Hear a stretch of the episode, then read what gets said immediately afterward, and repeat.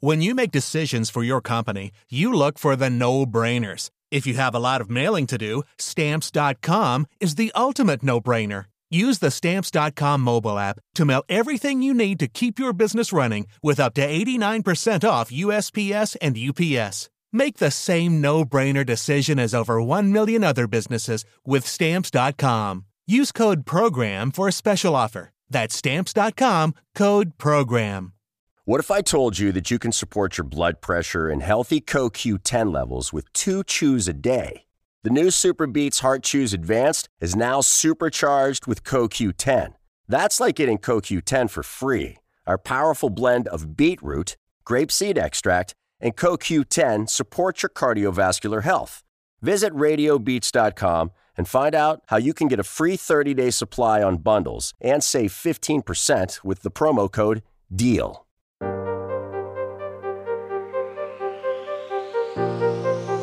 Das Corona-Update für NRW. Mit Professor Dittmar und Julia Neikes.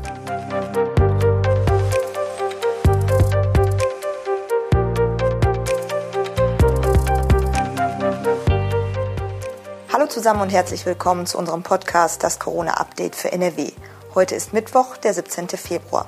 Mein Name ist Julia Neikes und ich arbeite in der Videoabteilung der Funke Mediengruppe in Essen. Professor Ulf Dittmar, Leiter der Virologie an der Uniklinik in Essen, ist mein Gesprächspartner. Guten Tag, Herr Professor Dittmar. Ja, guten Tag. Bevor es losgeht, noch mal kurz der Hinweis auf unseren Corona-Newsletter, den die Redaktion täglich verschickt. Und wenn Sie Interesse daran haben, finden Sie den Link in der Folgenbeschreibung. In Hamm sind am Dienstag dieser Woche 140 Menschen unter Quarantäne gestellt worden, weil sich dort jemand mit der britischen Corona-Variante infiziert hat. Aktuell werden Proben untersucht, um herauszufinden, ob sich noch mehr Personen im Umkreis des Infizierten angesteckt haben und diese Virusvariante dort im Umlauf ist. Das Gesundheitsministerium NRW hat am Mittwoch mitgeteilt, dass laut einer Studie der Uniklinik Münster bei rund 9 Prozent der in Nordrhein-Westfalen positiv auf das Coronavirus getesteten Proben die britische oder südafrikanische Virusmutante gefunden wurde, wobei es überwiegend um die britische Variante geht. Das grundsätzlich herauszufinden, also ob es da eine Mutation gibt, ist allerdings gar nicht so einfach. Können Sie uns einmal erklären, was das für ein Verfahren ist, mit dem tatsächlich diese Mutationen gesucht werden? Ja, es gibt da mehrere Verfahren und ähm, das, was sozusagen vom RKI ja ins Leben gerufen worden ist, ist eben das gesamte Genom des Virus zu analysieren. Das ist aber ein relativ aufwendiges Verfahren, auch sehr teuer. Ähm, aber diese Daten werden im Moment in ganz Deutschland generiert und beim RKI hochgeladen und das RKI ähm, wertet diese Daten dann aus. Ähm, das kann man aber auf keinen Fall mit allen positiven Proben machen, weil wie gesagt, es dauert viel zu lange und ist viel zu teuer. Das, was wir hier in Essen machen zum Beispiel, ist, dass wir fast jede positive Probe mit einer zweiten PCR untersuchen. Ähm, es gibt dann eine weitere PCR, die kann bestimmte Mutationen finden und dann einen Tag später schon äh, anzeigen, ja, es handelt sich bei diesem Virus um ein Virus, was eine bestimmte Mutation hat. Ähm, zum Beispiel gibt es eine Leitmutation, die sowohl in der englischen als auch in der südafrikanischen als auch in der brasilianischen äh, Mutante vorkommt. Ähm, und wenn man diese Mutation findet in dieser PCR, dann weiß man am nächsten Tag sofort, ist es eins dieser drei äh, verschiedenen Variantenviren. Ähm, und dann kann man noch ähm, sozusagen eine Sequenzierung, also die Genomsequenz bestimmen, und zwar nicht von dem ganzen Virus, wie diese Daten, die ich gerade besprochen hatte, ans RKI übermittelt werden, sondern nur von dem entscheidenden Gen, um das es geht, nämlich das Hüllprotein äh, von dem Virus, das sogenannte S-Gen, ähm, und kann nur diese Sequenz bestimmen. Das geht schneller. Ähm, und dann weiß man, welche von diesen drei Varianten es letztendlich ist. Ähm, aber diese Sequenzierung dauert immer ein paar Tage. Ähm, das äh, geht an der Stelle nicht schneller, aber diese PCR geht innerhalb von einem Tag. Das heißt, am Ende ist aber auch tatsächlich dann äh, sicher oder ist das eine sichere Analyse? Man weiß dann wirklich, dass man dann diese Mutante gefunden hat. Die Analyse ist sicher von dieser ähm, PCR, ähm, aber man weiß nicht, welche von den drei Varianten es ist. Ähm, um das herauszufinden, muss man dann wieder zumindest äh, dieses S-Gen des Virus sequenzieren. Ähm, und das äh, dauert dann wieder ein paar Tage. Aber man kann das dann stufenweise machen. Genauso machen wir das hier in Essen. Wir analysieren fast alle positiven Proben mit dieser zweiten PCR. Dann wissen wir, es ist eine von diesen drei Mutanten und dann ähm, nur die, die da positiv sind, dann natürlich, ähm, die sequenzieren wir dann, ähm, sodass wir dann auseinanderhalten können, welche Mutante es ist. Ähm, so kann man sozusagen fast alle Proben, die positiv sind, im Labor analysieren. Und das ist dann, wenn Sie die einmal gefunden haben, wenn Sie die sequenziert haben, dann weiß man aber auch wirklich, welche das ist. Das genau, ist wenn, wenn man die Sequenz hat, äh, dann steht eindeutig fest, um welche Mutante es sich handelt. Es sei denn, es sind neu auftretende Mutanten. Äh, wir hatten auch schon einen Fall hier von äh, einem Patienten aus Nigeria. Äh, das war eine Mutante, die nicht den drei bisher bekannten entsprach. Also eine weitere äh, Mutante, die offensichtlich in Afrika aufgetreten ist. Wie geht man dann davor? Muss man das dann äh, melden oder ist das dann direkt besorgniserregend oder erstmal? Das melden wir. Wir melden alle Mutationen, die wir finden, dem Gesundheitsamt. Ähm, und die machen dann entsprechend äh, nach dem, äh, was sie an Kontaktpersonen äh, finden und so, die Maßnahmen. Im Moment ist es so, dass die Maßnahmen anders sind, ein wenig anders, ähm, als wenn man das bisherige Virus mit dem infiziert ist, äh, weil man nämlich auf jeden Fall 14 Tage dann als Kontaktperson Quarantäne kriegt und sich auch nicht freitesten kann, äh, wenn man mit einem dieser Varianten infiziert ist oder wenn die Kontaktperson, die man hatte, mit einem äh, dieser Varianten infiziert ist. Das Virus mutiert ja durchaus generell häufiger. muss man denn damit rechnen, dass man mittelfristig dann doch nochmal so Mutationen findet, die dann auch wirklich ähm, ja, besorgniserregend sind, so wie die drei, von denen wir jetzt gesprochen haben, beziehungsweise die man gefunden hat? Ja, ich bin mir ziemlich sicher, dass wir weitere solche Mutanten äh, finden werden. Eventuell ist es auch so, dass ausgehend von diesen Mutanten, die jetzt ähm, zirkulieren, noch weitere Mutationen dazukommen bei diesen Viren, die die Eigenschaften nochmal wieder etwas zugunsten des Virus verändern können. Solche Eigenschaften, die da wichtig sind, sind eben, dass das Virus sich schneller vermehren kann, weiter verbreiten kann oder dass es der Immunantwort aus dem Weg geht. Ähm, das sehen wir eben beides in diesen Mutanten. Das Dritte, was dazu kommen könnte, ist, äh, dass wir Medikamenten aus dem Weg gehen können. Wenn wir dann breiter angelegt ein Medikament hätten, mit dem wir therapieren äh, könnten, äh, ist das auch was, was wir leider von HIV zum Beispiel kennen, ähm, was solche Viren, die sich verändern können, dann mit Mutationen erreichen können. Der 7-Tages-Inzidenzwert liegt aktuell in Nordrhein-Westfalen, also am 17. Februar, bei 56,1. Sinkt er bis zum 7. März auf mindestens 35 und bleibt auch stabil darunter, können weitere Öffnungsschritte umgesetzt werden. So haben es die Politikerinnen und Politiker letzte Woche auf dem Corona-Gipfel besprochen und wir haben das auch schon in der letzten Podcast-Folge thematisiert. Was oder wer dann zuerst seine Türen öffnen kann, ist da jetzt noch nicht ganz klar. Also wir wissen zum Beispiel am 1. März vorher dürfen schon die Friseure öffnen, aber natürlich auch die Kitas jetzt und die Schulen öffnen Schritt für Schritt. Aber generell ist ja dann noch nicht klar, wer dann zunächst öffnen darf oder nachöffnen darf. Ähm, was wissen wir denn generell über die Ansteckungsgefahr in Innenräumen, also in verschiedenen Situationen? Gibt es da verlässliche Untersuchungen, dass man sagen kann, die Ansteckung in einem Fitnessstudio ist auf jeden Fall so und so viel höher als die äh, Ansteckungswahrscheinlichkeit in der Kneipe zum Beispiel? Ja, da gibt es leider keine guten Studien zu und das ist auch sehr schwer, sowas ähm, genau als Studie zu kontrollieren. Ähm, wie würde man das machen wollen? Es gibt kein richtig gutes Studienkonzept, um sowas genau zu vergleichen und herauszufinden. Ähm, ich hatte das ja schon in diesem Podcast auch thematisiert. Das Risiko ist immer sehr überschaubar und gering, wenn beide Seiten den Mund-Nasenschutz äh, tragen können. Also Personen, die sich begegnen, alle tragen Mund-Nasenschutz, am besten ähm, einen medizinischen Mund-Nasenschutz, weil der besser ist eben als äh, eine Stoffmaske. Ähm, dann ist die äh, Infektionsgefahr deutlich minimiert, sehr gering. Ja. Ähm, wenn man einen Mund-Nasenschutz absetzen muss in einer bestimmten Situation, zum Beispiel im Fitnessstudio, weil man Sport treibt und äh, nicht ausreichend Sauerstoff kriegt unter dem Mund-Nasenschutz, oder im Restaurant, weil man isst, dann steigt die Gefahr. Ähm, diese Faustregel ist relativ klar und das sollte auch ähm, berücksichtigt werden bei der Reihenfolge der Öffnung, wenn es dann hoffentlich an äh, niedrige Inzidenzwerte geht, wo wieder weitere ähm, Geschäfte oder ähm, dann Institutionen geöffnet werden können. Das heißt, dann ist ja vielleicht vermutlich dann wirklich so, dass man zum Beispiel, ist ja auch dann irgendwie logisch im Fitnessstudio, das Fitnessstudio nicht so schnell öffnen kann, wie eben die Kneipe, wo man doch noch ein bisschen weiter auseinandersetzt, sitzt zumindest und nicht mit vielen auf einer Fläche ist und auch viel ausatmet. Das spielt ja wahrscheinlich auch eine Rolle dann dabei. Ja, wir wissen, dass äh, beim Sport äh, die Gefährdung steigt, dass wenn man außer Puste ist, wie wir so schön sagen, dass man dann besonders äh, stark natürlich aus- und einatmet. Ähm, und wenn man infiziert ist, da auch ähm, mehr Virus verteilen kann. Dazu gibt es Studien, das wissen wir.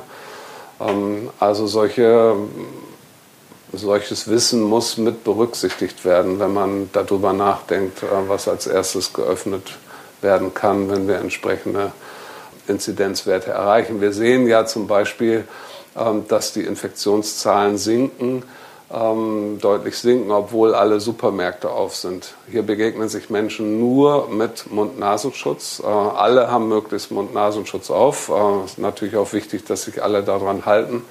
Ähm, deswegen andere Einzelhandelsgeschäfte stellen meiner Ansicht nach kein größeres Risiko dar als ein Supermarkt. Einige Rettungssanitäter in Essen haben die Corona-Schutzimpfung mit dem AstraZeneca-Impfstoff in der vergangenen Woche offenbar nicht ganz so gut vertragen und sich daraufhin arbeitsunfähig melden müssen. Auch aus Emden gibt es beispielsweise Berichte, dass sich Mitarbeiter eines Krankenhauses nach Impfung mit diesem Impfstoff krank gemeldet haben. Die Geimpften reagierten zum Beispiel mit Erkältungssymptomen und auch Fieber auf die Impfung.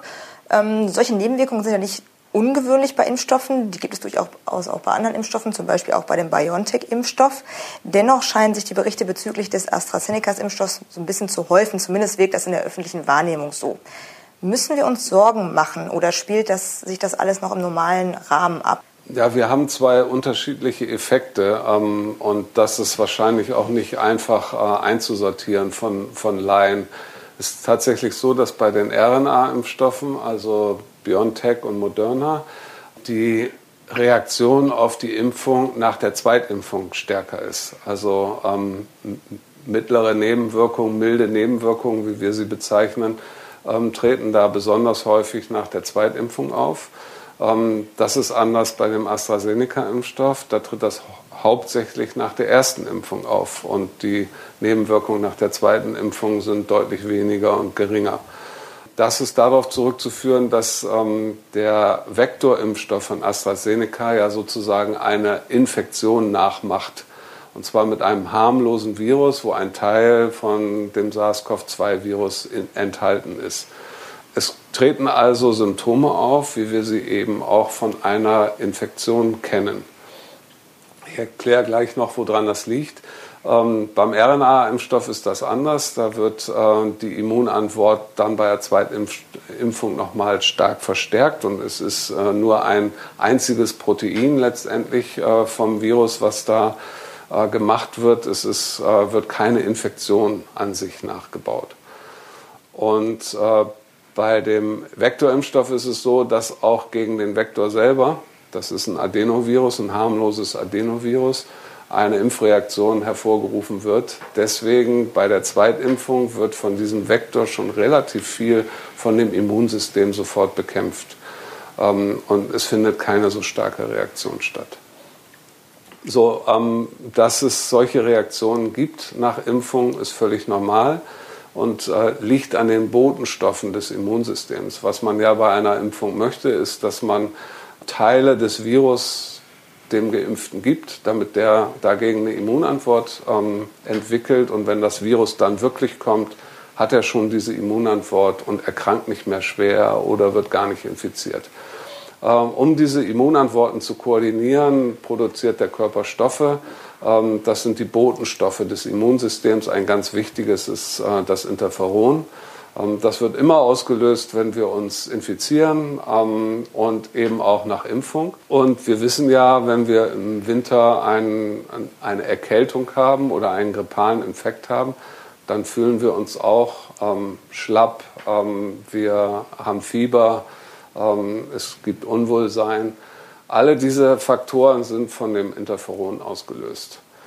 Dieser Stoff führt dazu, dass wir diese Symptomatik und diese Empfindung haben. Und der Hintergrund ist, dass äh, damit die Evolution sichergestellt hat, wenn man sich infiziert hat, wird dieser Stoff ausgeschüttet. Das ist ein ganz wichtiger Stoff, um die Infektion zu bekämpfen.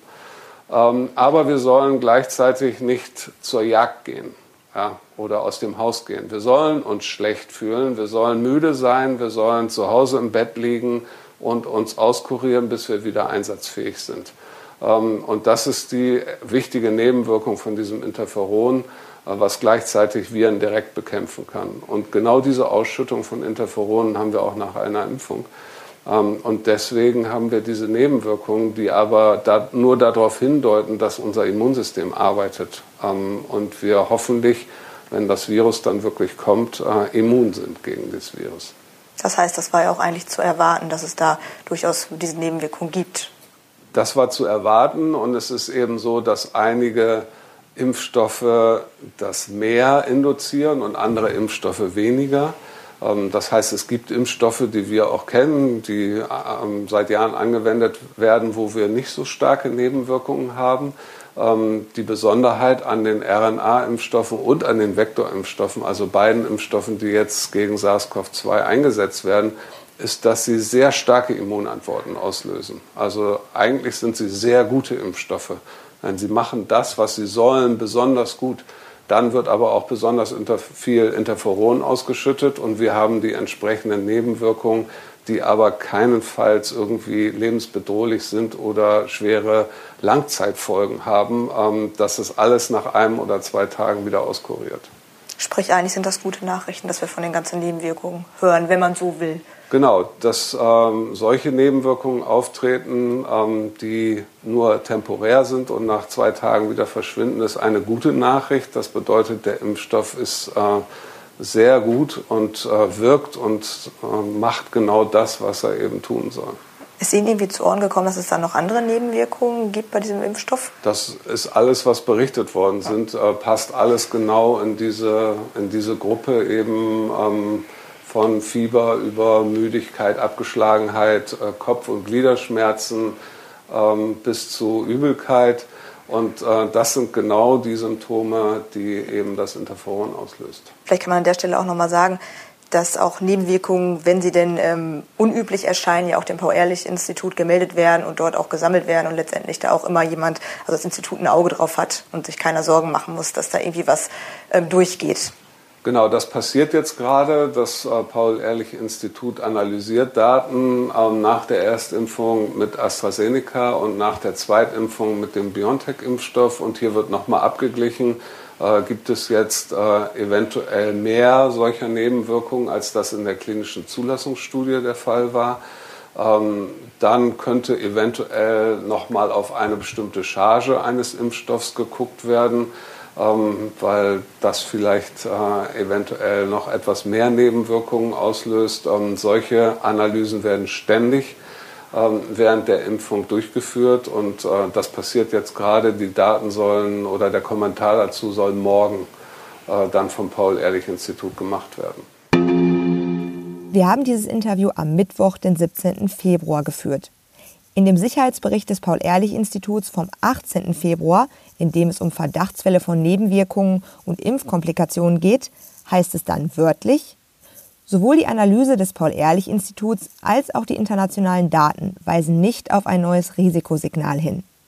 Das Nutzen-Risikoprofil wird für alle drei Impfstoffe als weiterhin positiv bewertet. Bei den gemeldeten Impfreaktionen handele es sich um bekannte und in der Fachinformation aufgeführte systemische, vorübergehende, unerwünschte Reaktionen wie Fieber, Schüttelfrost, Kopfschmerzen, Muskel- und Gliederschmerzen und allgemeines Krankheitsgefühl, die insgesamt als grippeähnliche Beschwerden zusammengefasst werden können. Es handele sich in der Regel um die normale Immunantwort des Körpers auf die Impfung. Das Paul-Ehrlich-Institut wertet entsprechende Meldungen nach eigenen Angaben kontinuierlich aus und den nächsten Sicherheitsbericht soll es dann am 4. März geben. Jetzt kommen wir zu einer etwas umfangreicheren Frage, komplizierteren Frage. Und es geht nochmal um den ähm, AstraZeneca-Wirkstoff und zwar um die Wirkung. Also wie wirksam ist der AstraZeneca-Wirkstoff nach der aktuellen Datenlage? Es gab da ja, wir haben vor dem Interview schon kurz darüber gesprochen, durchaus ein bisschen Verwirrung, beziehungsweise als Laie ist es einfach schwierig, ich sage einfach mal da durchzusteigen. Können Sie noch mal ganz kurz erklären und zusammenfassen, ähm, wie gut dieser Wirkstoff wirkt und warum es da an der einen oder anderen Stelle vielleicht zu Verwirrungen gekommen ist? Ja, es ist leider eine sehr komplizierte klinische Phase 3 Zulassungsstudie gemacht worden äh, für die Zulassung dieses Impfstoffs. Ähm, da sind in der Zulassungsstudie zwei verschiedene Dosen verwendet worden ähm, in unterschiedlichen Gruppen von Probanden. Ähm, und die haben zu unterschiedlich gutem Schutz geführt. Äh, in der einen Gruppe waren, war der Schutz nur 60 Prozent und in der anderen Gruppe bei fast 90 Prozent. Ähm, dann hat die Firma AstraZeneca äh, weitere äh, Daten erhoben zu noch einer anderen Dosierung und einem anderen Schema für die Impfung ähm, und hat das auch der EMA vorgelegt. Und letztendlich ist die Zulassung jetzt erfolgt für eine bestimmte Dosierung des Impfstoffs, und zwar die erste Impfung und die zweite Impfung mit der gleichen Dosis. Ähm, das war in der einen Gruppe der klinischen äh, Zulassungsstudie eben auch nicht der Fall. Ähm, und mit dem Abstand zwischen den beiden Impfungen von neun bis zwölf Wochen. In diesem Zeitraum soll man die zweite Impfung durchführen. Ähm, dafür äh, haben die Daten der EMA vorgelegen und die EMA hat diese Daten analysiert und hat daraufhin die Zulassung erteilt. Und äh, mit diesem jetzt äh, zugelassenen Impfschema und der Dosierung liegt der Impfschutz bei 82,4 Prozent. Ähm, das ist nochmal wieder eine andere Zahl als die, die wir erst gehabt haben. Da waren es 60 und 90. Daraus wurde dann die 70 Prozent Schutz gemittelt ähm, von der klinischen Zulassung. Aber in Wirklichkeit, bei dem, was jetzt angewendet wird, liegen wir bei 82,4. Ähm, und das ist natürlich, das sind viele Zahlen und es ist kompliziert einfach ähm, für Laien zu verstehen, warum es da so viele verschiedene Zahlen gibt. Ähm, und das führt natürlich, das kann ich verstehen, ein bisschen zu Verwirrung. Eine Frage fiel mir gerade noch ein, das können wir auch bestimmt ganz gut einordnen. 82 ist ja auch ein sehr guter Wert. Also vielleicht können Sie da nochmal sagen, ab wann überhaupt ein, ein Impfstoff ja überhaupt einen guten Wert hat. Ich glaube, auch da ist es ein bisschen verwirrend. Ich glaube, die Leute denken oder viele denken, sobald es irgendwie unter 90 ist, ist es alles schlecht. Aber das stimmt ja gar nicht. Ein Wirkstoff, ein Impfwirkstoff ist ja schon viel früher geeignet. Genau. Ähm, Impfstoffe, die Schutzwirkung von über 80 Prozent haben, ähm, sind sehr gute Impfstoffe. Und wir haben äh, viele andere Impfstoffe, die solche Schutzraten von gerade über 80 Prozent erreichen und äh, flächendeckend eingesetzt werden und ähm, deutlich dazu geführt haben, dass wir bestimmte Erkrankungen ähm, ja kaum noch in Deutschland haben. Ähm, natürlich ist es toll, wenn ein Impfstoff so gut ist wie die RNA-Impfstoffe. Das ist aber tatsächlich eher die Ausnahme.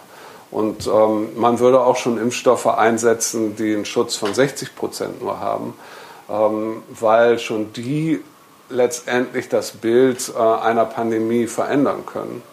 Ähm, aber natürlich ist es äh, toll, wenn man Impfstoffe hat, die über 90 Prozent Schutz vermitteln. Es gab ja in den letzten ja, Tagen und Wochen durchaus mal Berichte darüber, dass äh, Menschen nach einer Impfung äh, verstorben sind. Ähm, was ist denn da der Hintergrund? Ist das wirklich so, dass das mit der Impfung zusammenhängt oder woran liegt das nach Ihrer Meinung, nach Ihrem Wissen?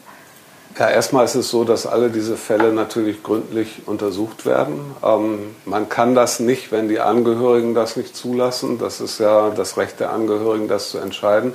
Alle Fälle, wo das möglich war, sind äh, genau untersucht worden. Ähm, und es ist einfach so, wir haben jetzt in Deutschland angefangen, die sehr alten Menschen zu impfen. Ja, teilweise auch Menschen, die äh, sehr schwer krank waren, teilweise sogar auf, in Palliativstationen, also Menschen, die sterbend sind. Ähm, und da ist es äh, nicht verwunderlich, dass es Personen gibt, äh, die am nächsten Tag nach der Impfung tot sind, ähm, weil das Risiko, dass Menschen in dieser Gruppe, die als erstes geimpft worden sind, ähm, sterben, einfach so hoch ist. In der Gruppe von den betreuenden Personen, also dem Personal auf den stationären Einrichtungen, ist zum Beispiel niemand gestorben. Ja, was zeigt, das liegt einfach an dem Alter dieser Personen. Ähm, es sind zum Beispiel auch bei der BioNTech-Zulassungsstudie, weiß ich das, Es sind auch Personen ähm, in der Zulassungsstudie gestorben. Ähm, aber da sind ja insgesamt über 40.000 Menschen in dieser Studie gewesen. Und es, sind, äh, es ist sogar eine Person mehr gestorben in der Placebo-Gruppe, also in der Gruppe, die gar keinen Impfstoff gekriegt hat, als in der Gruppe, ähm, die geimpft worden ist. Ähm, was zeigt, das ist ähm, ein schrecklicher Zufall an der Stelle, hat aber nichts mit dem Impfstoff zu tun. Und diese Todesfälle, die es da gegeben hat in der Zulassungsstudie, waren zum Beispiel Autounfälle. Ähm, die haben jetzt nichts mit dem Impfstoff zu tun. Ähm, und da ist es wichtig, äh, solche Berichte nicht überzubewerten. Natürlich muss jedem einzelnen Fall nachgegangen werden. Ähm, aber bisher ist äh, nirgendwo dokumentiert worden, dass es einen Todesfall im Zusammenhang mit der Impfung gegeben hat. Bei den Impfstoffen Zwischendurch bleiben ja aus verschiedenen Gründen durchaus Impfdosen am Ende des Tages übrig, was durchaus schon mal für Ärger gesorgt hat, weil Menschen, die eigentlich laut Impfplan noch nicht dran waren, dann äh, die Impfung bekommen haben. Ist ja auch nachvollziehbar. Wenn was übrig bleibt, sollte es ja nicht weggeschmissen werden. Was wäre denn aus Ihrer Sicht der beste und auch praktikabelste Weg, um übrig gebliebene Impfdosen zu verimpfen? Ja, wir impfen ja auch hier in diesem Haus sehr intensiv, nämlich die Belegschaft der Universitätsmedizin Essen. Und natürlich haben auch wir das Problem. Ähm, wir verteilen über den Tag äh, Termine für die Impfung. Und es äh, gibt Personen, die können nicht erscheinen oder die erscheinen dann einfach nicht. Und am Ende des Tages bleibt die ein oder andere Impfdosis übrig. Ähm, und was wir hier ganz konsequent gemacht haben, wir haben eine Ersatzliste aufgestellt für jeden Tag ähm, Personen, die man per Handy äh, schnell erreichen kann und äh, die nicht zu weit weg wohnen, ähm, die aber nach der Priorität ähm, auch dran sind, ähm, die zumindest in der Priorität zu der nächsten Gruppe gehören äh, und nicht irgendwie besonders wichtige Menschen oder sonst irgendwas, sondern dass wir sehr schnell Ersatzpersonen erreichen können, die aber auch in ihrer Priorität an der Stelle dran wären. Ähm, so sind wir damit umgegangen in, hier ähm, in der Universitätsmedizin Essen und das ähm, hat bisher sehr, sehr gut funktioniert.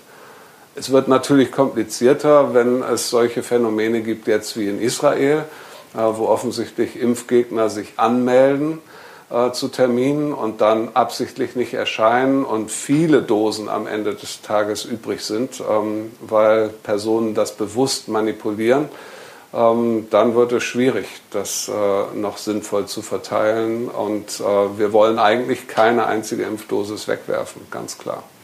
Da gibt es aber hinterher dann auch ein Lagerungsproblem, ne? wenn zu viel übrig bleiben würde.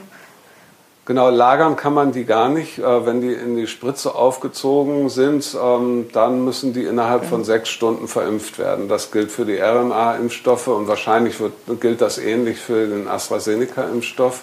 Äh, in den Spritzen selber sind die nicht mehr lange haltbar. Ähm, das heißt, hier muss man dann am Ende des Tages relativ schnell reagieren. Ähm, die kann man nicht äh, lagern dann bis zum nächsten Tag. Israel ist für BioNTech Pfizer ja quasi so eine Art, ich nenne es mal Modellland. Die ähm, Firma, die bekommt ja Daten über die Impfungen und kann dann so entsprechend neue Analysen anstellen und die ganze Sache auswerten. Gibt es denn auf Grundlage dieser Daten neue oder interessante Erkenntnisse über den Impfstoff? Ja, es gibt jetzt die ersten wirklich sehr interessanten Daten aus Israel. Ähm, die betreffen zwei verschiedene Bereiche, die wir gehofft haben, aber so bisher nicht wussten. Ähm, einmal sind ja jetzt eigentlich alle über 65-Jährigen in Israel geimpft, also jeder, der sich impfen lassen wollte. Ähm, und wenn wir, und die sind auch schon jetzt ähm, fertig mit der Impfung, ähm, zwei bis drei Wochen. Ähm, und wenn man jetzt auf das äh, Geschehen in den israelischen Krankenhäusern guckt, äh, dann sieht man, dass so gut wie keine über 65-Jährigen äh, mehr mit Covid-19 in den israelischen Hospitälern behandelt werden. Ähm, diese Altersgruppe ist aus der Behandlung in Israel im Krankenhaus fast völlig verschwunden. Ähm, das ist ein ganz toller Erfolg also nicht völlig verschwunden, aber die Schutzrate sozusagen liegt genau, wie sie vorher in der klinischen Studie angegeben worden war, jetzt in einem riesigen Feldexperiment ähm, sozusagen, liegt bei 96 Prozent. Das verändert diese Pandemie natürlich völlig. Wenn die Personen, die am vulnerablesten, also am gefährdetsten waren, wenn die nicht mehr ins Krankenhaus müssen, weil sie zumindest gegen die schwere Erkrankung geschützt sind, dann haben wir eine völlig veränderte Lage. Ähm, natürlich sind noch nicht alle in Israel geimpft und wir haben jetzt äh, dann leider auch natürlich weniger Fälle, aber schwere Fälle in jüngeren Menschen, äh, die unter 65 sind. Also auch hier zeigt sich, dass Impfen wichtig ist, ähm, weil auch da in diesen Altersgruppen sterben natürlich Menschen. Auch Menschen, die eigentlich keine Vorerkrankung haben. Die meisten von diesen Menschen, die dann schwer erkranken, haben Vorerkrankungen. Aber wir haben hier da auch schon mal drüber gesprochen. Es gibt auch genetische Faktoren, die wir nicht kennen bisher genau. Wir kennen jetzt einige einzelne Faktoren. Ähm, aber jeder sozusagen könnte genetisch davon betroffen sein, dass er einen besonders schweren Covid-19-Verlauf hat, ohne das vorher zu wissen. Ähm, und der zweite Effekt, den wir in Israel jetzt gesehen haben, ähm, die Frage war ja immer, der Impfstoff verhindert schwere Erkrankungen. Das ist getestet worden in der klinischen Studie. Verhindert er auch die Übertragung. Ähm, und äh, da sehen wir jetzt, dass geimpfte Personen, die sich infizieren, also nicht jeder ist komplett geschützt. Man kann sich infizieren, wenn man geimpft ist. Dann erkrankt man nicht schwer und die Viruslast nennen wir das, also wie viel Virus ein Mensch äh, in sich trägt, ähm, ist viermal geringer bei geimpften Personen, als das bei nicht geimpften Personen der Fall ist. Ähm, das bedeutet, dass diese Personen, die geimpft sind und sich trotzdem infizieren, das Virus deutlich schlechter weitergeben können als nicht geimpfte Personen.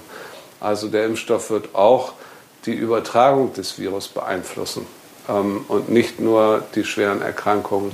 Das kann man sicherlich von diesen Daten jetzt ähm, ableiten. Bei AstraZeneca gibt es ja auch erste Daten aus England, ähm, dass der Impfstoff nicht nur vor schweren Erkrankungen schützen kann zu 82 Prozent, sondern auch zu 67 Prozent überhaupt vor einer Infektion schützen kann. Ähm, also 67 Prozent Schutz, äh, dass man gar nicht infiziert wird, ähm, wenn man sich hat impfen lassen.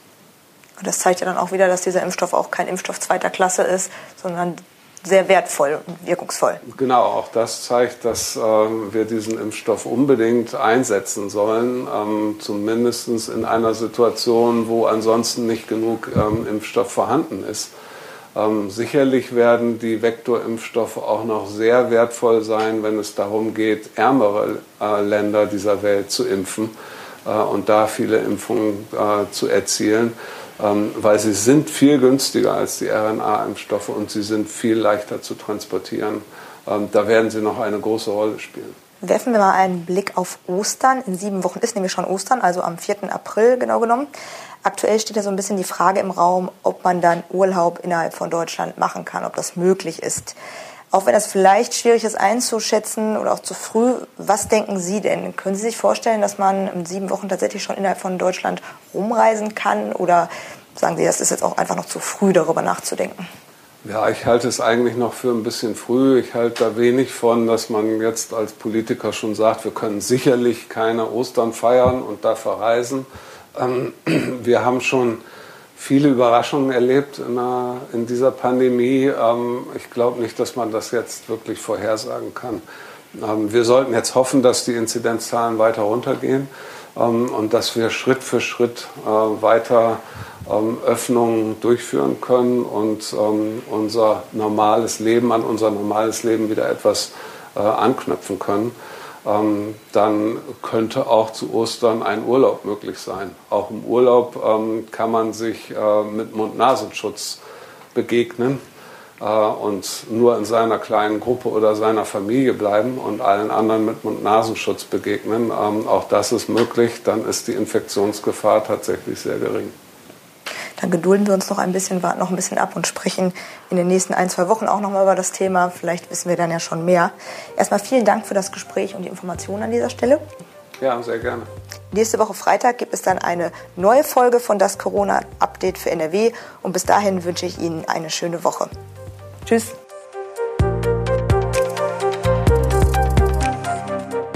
Ein Podcast der WAZ, WP, NRZ und WR.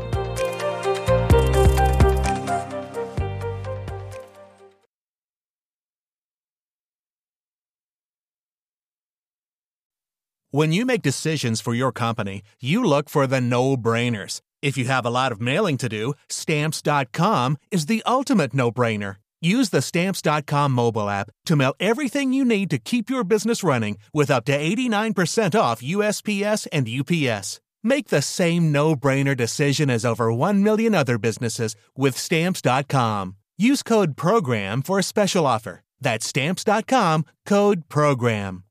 The new Super Beats Heart Chews Advanced is now supercharged with CoQ10. Support your healthy CoQ10 levels and blood pressure with two chews a day. Visit RadioBeats, B E E T S dot com, and save 15% with promo code DEAL.